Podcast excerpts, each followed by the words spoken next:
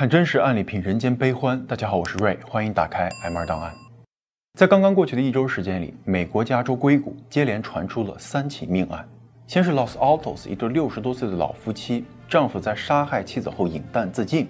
随后是 Los Gatos 的白人富商，在杀死了比自己小十多岁的华裔妻子后藏尸山中。而最引发舆论关注的，莫过于家住 Santa Clara 的一对同在谷歌工作的年轻华人夫妇。丈夫在杀害妻子后被捕。由于这三起事件发生的时间相近，案发地点也接近，以至于很多媒体在进行报道的早期啊，不免产生了信息混淆、前后矛盾，甚至是张冠李戴，让人看的是一头雾水。我们 M 二档案呢，重点关注了谷歌夫妇的事件，根据警方发布的讯息及媒体的报道，进行了一个阶段性的梳理，希望给大家呈现尽量接近事实的脉络。二零二四年一月十六日，加州当地时间周二上午十点半，Santa Clara 警局接到了一通九幺幺报警电话。报案人说啊，他这天早上曾经多次联系好友一家，可是电话都无人接听，于是啊，干脆开车过去查看。一通狂按门铃，却无人答应。不过屋子里啊，似乎有一个人影，以一种非常古怪的姿势僵直着一动不动，这让朋友看得心里发毛啊。于是啊，报警求助。一开始，警方对此事呢不以为然，但是在对方的一再要求下，还是在半小时后派出了两位警员，来到了那处位于 Valley Way 硅谷路七幺四号的房子，进行所谓的 welfare check。welfare check 呢是美国警察应邀进行的一种上门的安全访查，有的报道啊直接给它翻译成福利检查，让人听起来啊是摸不着头脑。情况啊就如同那位报案的友人所说，并没有人来应门。警员只能绕到房子后面，通过窗户啊往玻璃里头看，结果发现啊一名男子跪在地上，双手高举在空中，如同一尊正在祈求神灵的雕像一般，一动不动。他两眼茫然地盯着房间的一个角落，而那儿啊似乎还躺着一个人。面对这种情形呢，警察果断决定破门而入。结果哪怕面对如此大的动静啊，那名男子依旧是木然的。警察发现他的右手肿胀得非常厉害。呈现出紫色，手背、手腕和小臂啊都有淤青和划痕，他的衣服、腿、胳膊还有手上都沾满了鲜血，而房间的地板、墙壁和门上也都发现了大片的血迹，整个房子都充斥着浓浓的血腥味儿。而这些血迹呢，是来自倒在地板上的那位女性，她的面部和头部血肉模糊，早已没有了呼吸。由于死者的面部遭受到了多次重击，肿胀到面目全非，法医确认了受害人的身份，她是这所房子的女主人，二十七岁，叫于宣一。而在现场呆若木鸡的男子呢，是她的丈夫，同样二十七岁，叫做陈立仁。最初有报道说啊，陈立仁枪杀了妻子，然后自杀，那这是和另外一个案子给搞混了。面对警察的询问呢，陈立仁的回答是：“我打了我的妻子。”根据他的说法，两个人在前一天晚上发生了争吵，他在气头上打了老婆一下，然后呢，老婆就倒地不起，一动不动。被吓懵了的陈先生如脑子宕机般僵直原地，直到被警察发现。警察呢，自然是不会相信这个说法的。受害人于女士的头部、面部遭到严重的击打，显示她是在多次重击后才不幸离世的。而法医的报告也证实了于女士的死因。是头部遭到多次击打后，导致严重的脑震荡、昏迷，外加大出血。也就是说啊，她是被自己的老公活活用拳头给打死的。这也就能说明为什么陈立人的右手肿胀的那么严重。陈先生呢，虽然戴着眼镜，有斯文的外表，但实际身高啊一米九，而且平日里有着运动健身的习惯，不管在身高还是体力上，对于女士都是完全碾压的优势。另外呢，她从高中到大学都是排球队的队员，难以想象于宣一在人生的最后时刻是如何面对丈夫如暴风雨般砸下来的拳头，内心又是多么的恐惧和绝望。更无法想象的是，在那么长的施暴过程中，男人应该有无数个机会去避免悲剧的发生，哪怕是一个迟疑、一点怜悯，甚至是一个机灵、晃一下神儿，都有可能停手，打个电话叫个救护车。如果这样做了，那他们的世界就完全会不同，但是啊，他都没有，而是选择一拳一拳的连续暴击，把老婆殴打致死。估计整个过程啊，可能长达半个小时到一个小时。这是什么仇什么怨呢？很难理解呀。他们是同一所大学，厚德载物的清华大学相识，产生恋情，毕业后一起到美国留学，从校园到职场，又共同在谷歌公司这样的大厂工作。他们的每一步都令人羡慕不已，又是如何走到这一步的呢？凶案发生后不久啊，网上有人仅仅根据两个人的身高、体型、行为特征，就简单猜测男的可能是来自于大男子主义比较严重的东北，而女方呢，也许是个性格温柔内向、个头小小的江南女子。但是这个猜测啊，很快就被证明是个轻浮的地图炮。事实恰恰相反，于女士来自于吉林省的松原市，是个地地道道的东北姑娘，而陈立人呢，则是来自于四川省成都。很多四川男人啊，素以耙耳朵著称。那这句方言的意思啊，就是怕老婆的好男人。如果说一方水土养一方人这句话呀，总有让人大跌眼镜的时候。那么说到两个人当年的学业，一个从东北，另一个从西南，双双高分考进清华大学，却不令人意外。陈立人就读的成都七中啊，不仅是一所著名的省级重点中学，即便是放在全国呢，都是和衡水中学比肩的牛校。根据七中的官网呢，这里头不仅主科老师有享受国务院特殊津贴的教育专家、全国优秀教师、全省学科带头人，就连体育、音乐、美术啊这种一般学校不太重视的学科里，都是名师云集。什么留洋归来的钢琴家、开过个展的画家，以及全国运动会的金牌得主，让这所学校引以为豪的知名校友啊，更是不胜枚举。有着如此雄厚的师资保驾护航，成都七中的那高考成绩。是亮瞎人的双眼。每年这个学校考入清华北大的学生就七十多个，占成都市的近一半儿。其中呢，因此被称作距离清北最近的中学。二零二三年，网上一张北京四中春季舞会的照片曾经引起过广泛的热议。照片里头能看到一群漂亮的男孩和女孩，穿着精致的舞裙和西装，站在耀眼的灯光下翩翩起舞。而评论区啊，则是扑面而来的酸辣的评论。大家在为巨大的教育资源的差异而愤愤不平啊！就读过成都七中的校友在网上说，七中校园舞会奢华程度较之北京四中啊，那是有过之而无不及。讲究点的女孩呢，每次都会置办不同的晚礼服，并且搭配相应的首饰，少说都要几千上万。尽管成都七中的官网上说，他们每个学期的学费标准只是区区几百块，但有家长指出了，说七中单是住宿费啊，一年就已经过万了。而且还是对那些成绩优异，在中考里面啊高分录取的孩子，那分数差一点的呢，不仅要一次性缴纳十多万，甚至几十万的择校费，每年的学费啊也会加到三万四。而针对出国学生开办的这个国际部啊，一年的学费更是高达十三万八千元。也曾经有网友爆料了，说陈立人在高一的时候就去美国游学考察过，一周团费啊就高达五万美金。小编告诉我们啊，这个非常有可能。因为他表哥的儿子成绩就特别好，当年也去过成都七中咨询过，结果人家就明说，我们每年都是要出国夏令营的，一般都是美国或者欧洲。上学前啊，先把护照给准备上。在这样一个学霸云集、非富即贵的学校里呢，本案的主角陈立人其实算不得最引人注目的一个啊，除了他一米九的身高，在一众四川男生中可能显得比较鹤立鸡群啊。根据他高中的同班同学回忆呢，他平时话不多，性格也比较内向。在高中的时候交往过一个女友，两个人后来一起考上了清华。不过这在成都七中啊，也算不上什么新闻。但是啊，这事儿你如果放在东北小城松原，高考里面一举夺魁考入清华，那可是个大新闻。那本案的受害人于轩一啊，就是这个新闻的主角。他在二零一四年以七百零二分成为了松原高考的状元。按照他在 LinkedIn 上的资料呢，他进入的是清华电子信息工程系。据推断啊，他就是在这儿和陈立人有了人生的交集。相比于璀璨的成都七中，吉林省松原实验中学的存在感好像低了很多。为此啊，我们 M 二的小编还专门向一位该中学的毕业生做了了解。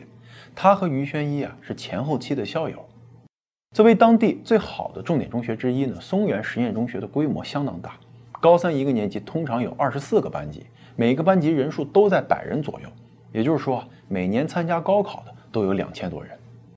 而且这两千多人中呢，还实行了末位淘汰制，就是根据班级的编号为准啊，一班成绩最好，二班次之，以此类推。那老师的分配也是一班最好，到了二十四班，基本上就放羊。学生们每次考试的成绩呢排序，他要来调整分班，所以呢这个班级啊也叫滚动班。尤其是最好的班，那更是竞争激烈，你稍不留意啊，直接就被刷下来了。可谓是还没到高考呢，学生们在自己的校内啊就已经卷到飞起。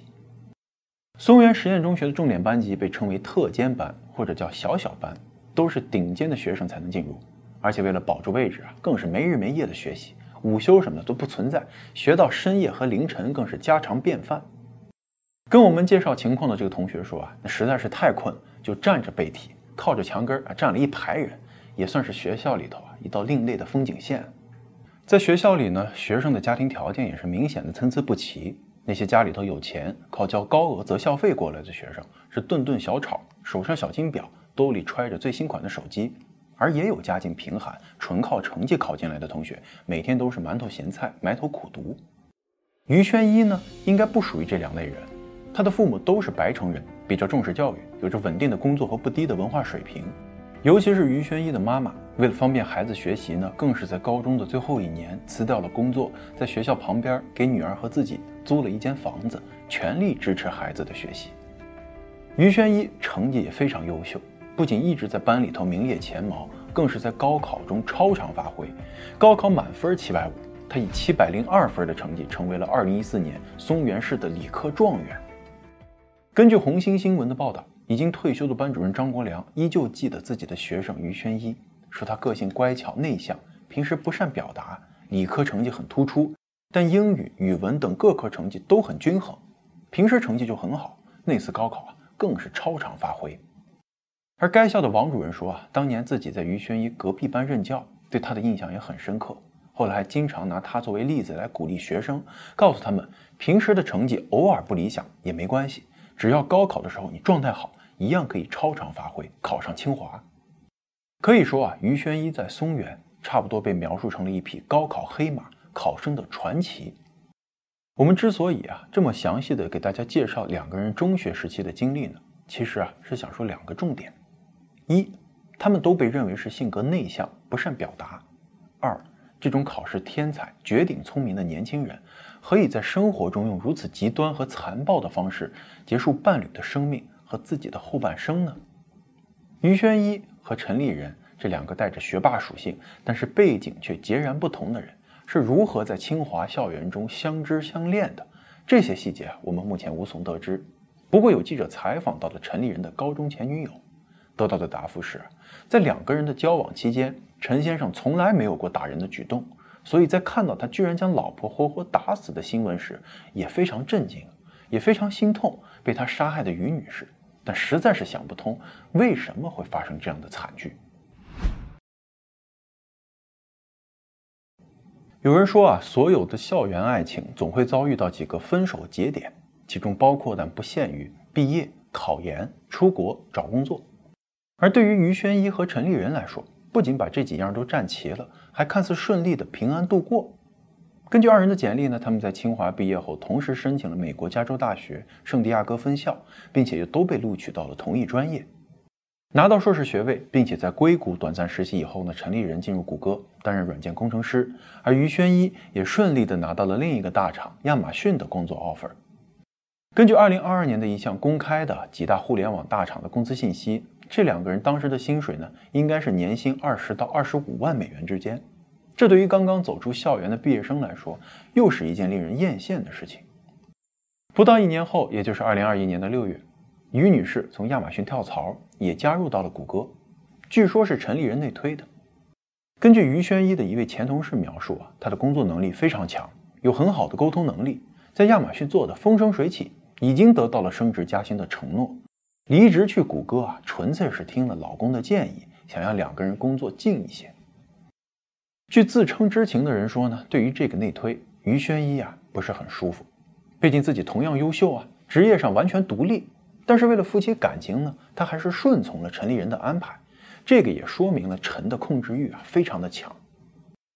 按理说，夫妻都在同一个公司上班，你这种把所有鸡蛋放到一个篮子里的做法是不太可取的。相当于把全家的经济命脉都系在同一家公司了嘛？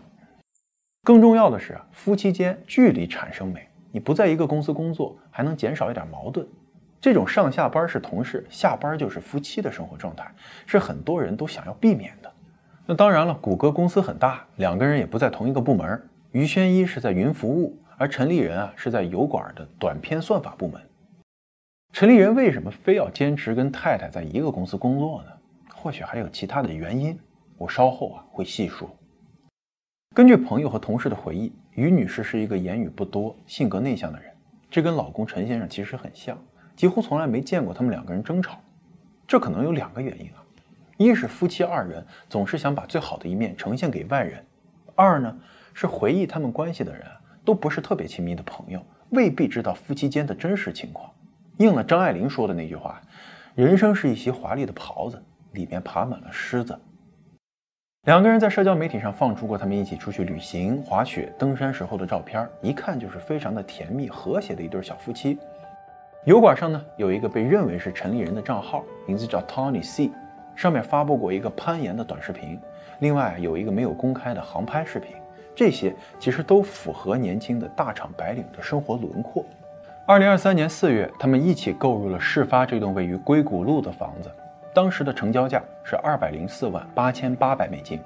网上有些人说是三百多万，是误传啊。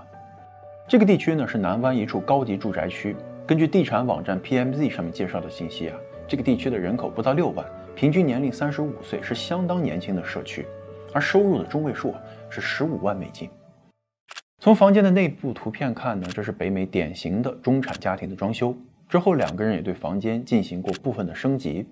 直到凶案发生的时候，有记者在门前拍摄到的照片上还有两个被换下的马桶。有人找出了房子的登记信息啊，发现屋主一栏呢只写了陈女士一个人的名字，于是就猜测两个人的矛盾是否和经济利益相关。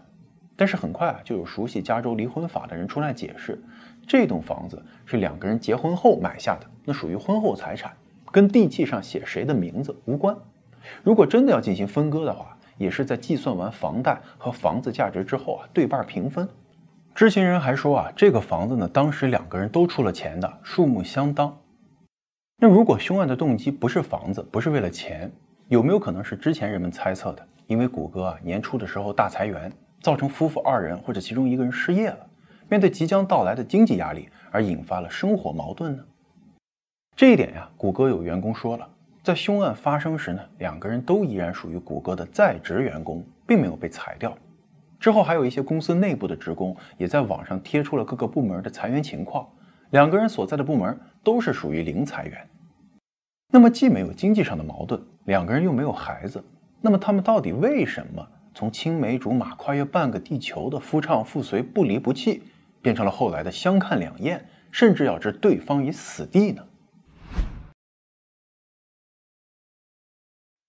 根据两个人的邻居回忆啊，在二零二三年四月份买房入住后不久，这对年轻夫妻就带着亲手做的小饼干登门拜访。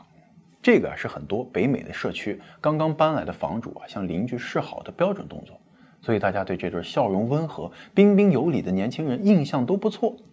而之后的几个月里啊，他们也的确做到了完美融入。附近邻里从未听过二人争吵，甚至连大声说话都没有过。他们的日常生活非常的安静平和。甚至给人一种小心翼翼的感觉，但是在这一切的平静下面，却隐藏着暗潮汹涌。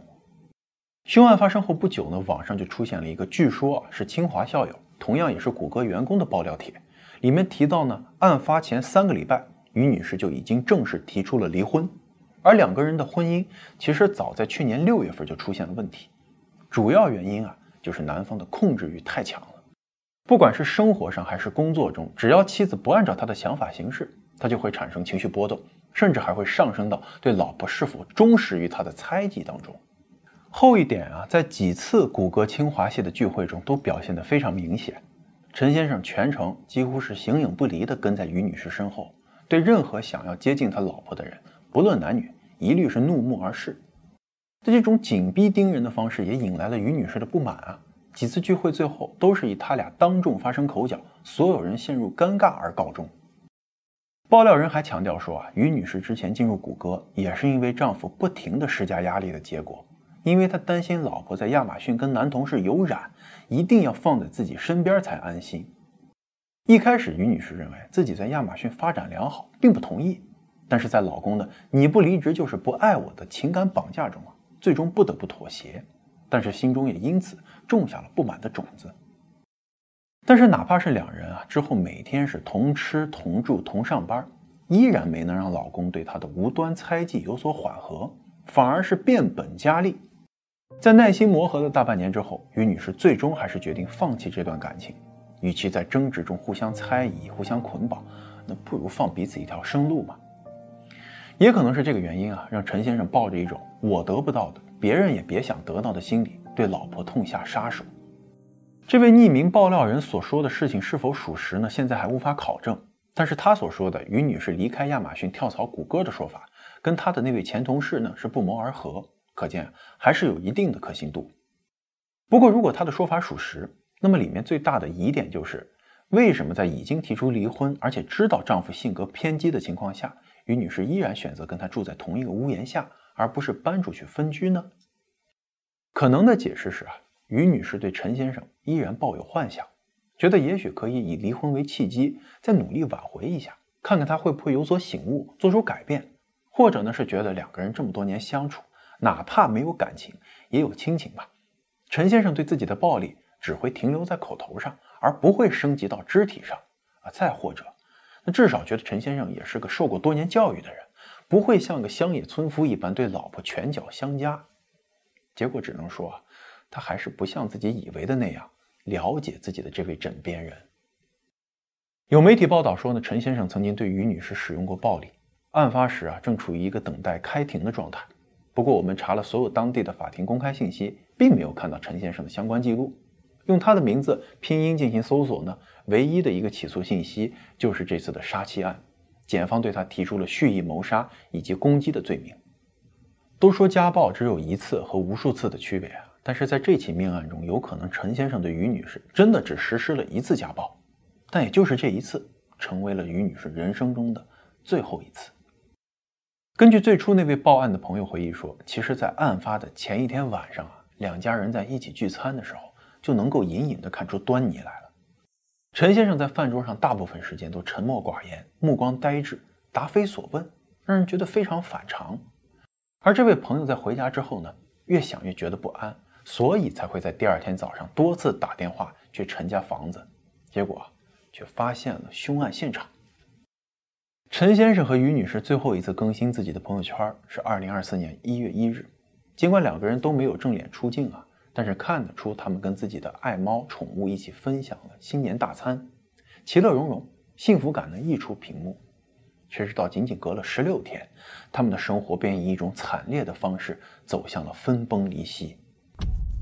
也许看到这儿，很多朋友跟我一样，依然存有那个一开始就有的疑问：动机呢？他为什么会不要命的把老婆往死里打？